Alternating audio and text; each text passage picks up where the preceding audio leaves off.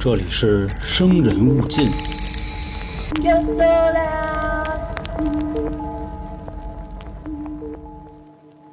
这里是由春点为您带来的生人勿近，我是咱们的都市传说叙述员黄黄。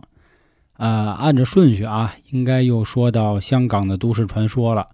我记得上一集呢说的是汇丰银行，上上集讲的是十里藏人和北角七姊妹的故事。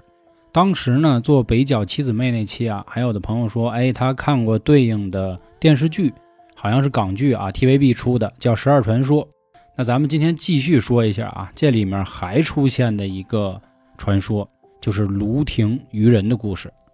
其实说到鱼人啊，我不知道各位还记不记得我之前讲的人面牛啊，里面也提到了人面鱼，所以关于鱼和人的结合还真是不少。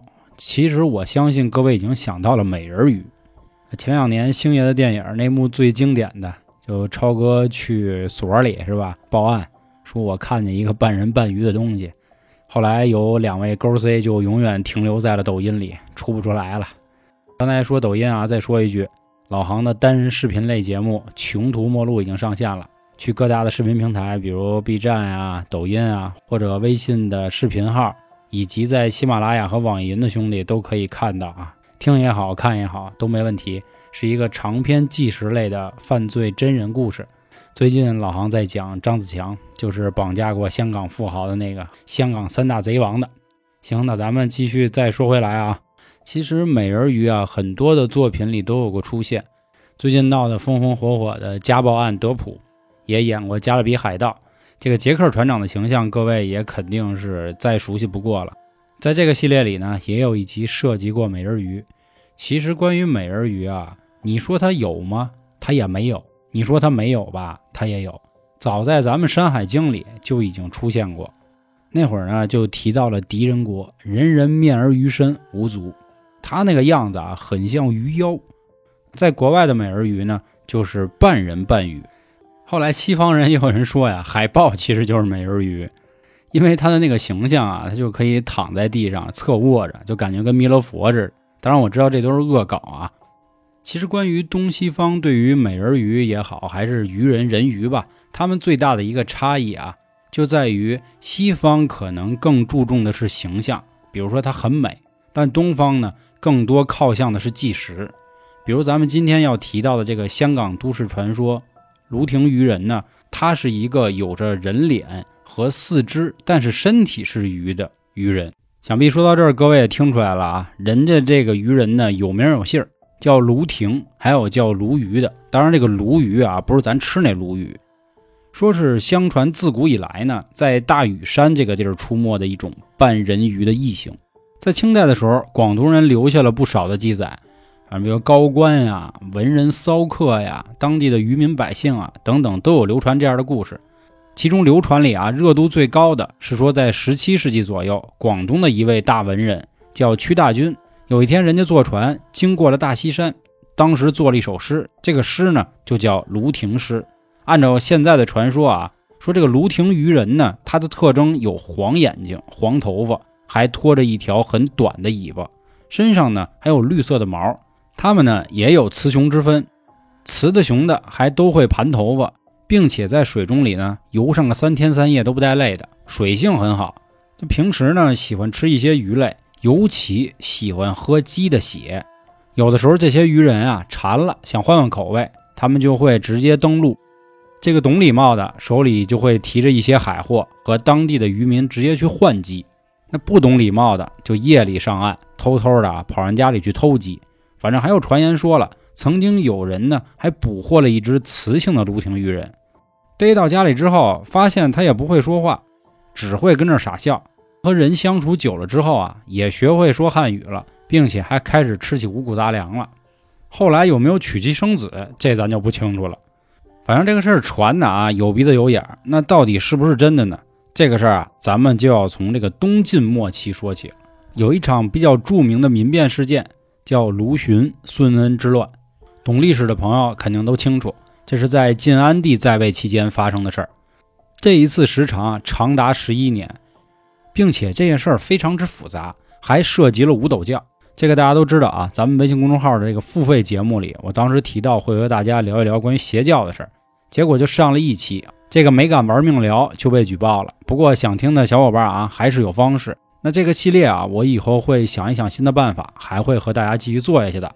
想听的不要忘了关注咱们的微信公众号“春点”，里面就有相应的方式了。行，咱继续说回来啊，那这个事儿归根结底呢，就是当时的百姓对于东晋朝廷的管制非常不服。所以起兵造反，揭竿而起。孙恩一开始带领他的部下呢，打了三年左右，后来兵败，投海自尽了。死后呢，他其他的兄弟就推荐了孙恩的妹夫，也就是卢循。到了元兴三年，也就是四零四年，那会儿卢循带着这帮兄弟啊，一度就占领了广州市。这入城之后呢，烧杀掠夺，自称平南大将军。后来又命自己的妹夫徐道富攻取了其他地方。啊，反正在那会儿，广州这个地儿呢，山高皇帝远，所以他们这么一闹，朝廷也实在没办法跟他较劲，所以就让他们成立了自己的小国家。咱们就可以这么理解啊。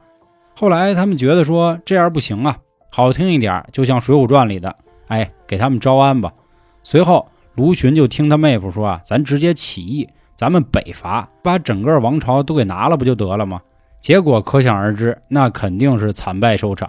卢循呢，后来又被刘裕的手下直接给击退了，这个长达十一年的民变也就此就结束了。孙恩当年呢，就是投海自尽，卢循也是一样的下场。而这其中关于渔人的相关传说和记载呢，在清代文人范端昂的《月中见闻》中有这么一段话，咱们就用白话文了啊，说广州城东南百里之处有卢亭，也叫卢鱼，在卢循兵败之后。驾着小舟想往这个岛上跑，过了很久之后呢，因为没有衣服，所以他的子孙也全都光着，也就因此称为了卢亭。男的、女的、老的、少的，皆都盘着头。他其实就是卢循的后代。他们呢，能够下水捕鱼，最夸张的啊，是三四个月都不带死的，就一直在水里游。虽然记录中啊，感觉听起来有点扯，但是啊，如果从其他角度推敲一下。好像啊，还真有点那意思。这比如说啊，男女都需要盘头发，这是因为方便捕鱼。三四个月不死呢，应该指的是他们一直在渔船上生活而已。其他那些说法呢，其实更多偏向的是渔民的一个生活作息。咱们前面一开始不提到一位文人吗？屈大均，他的诗啊，也跟大家说一下，一听便懂。老万山中多鱼亭，雌雄依依皆人形。绿毛变身只留面，半遮下体松皮青。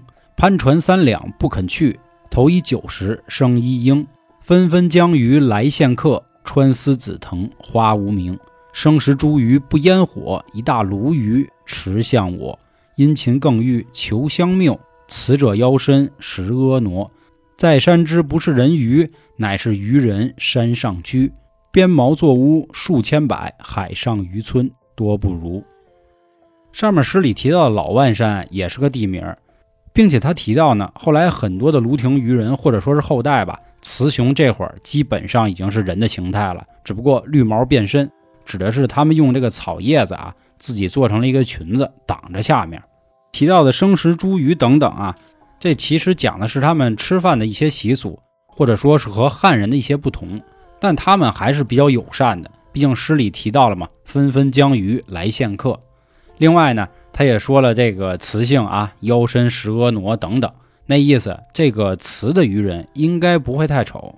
诗的后面还说了，人家在山上还盖了茅草屋，甚至比附近的一些渔村的经济情况都要好。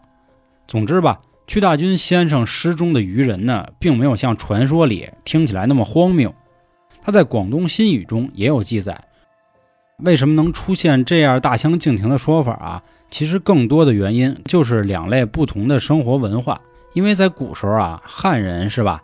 哎，其实我也是汉族的啊，和自己不太搭嘎的，一律就会视为异己。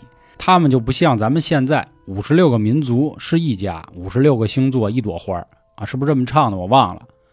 关于鲈鱼或者说是卢亭鱼人的故事呢，也一直还在香港流传着。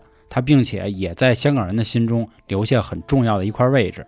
那到今天节目的最后啊，我忽然想起网上的一个梗啊，比如说您被漂流到一个小岛上，而这个岛上呢有一个人鱼或者说是鱼人吧，他呢是上半身是鱼，或者是下半身是鱼，那您会选择哪一个呢？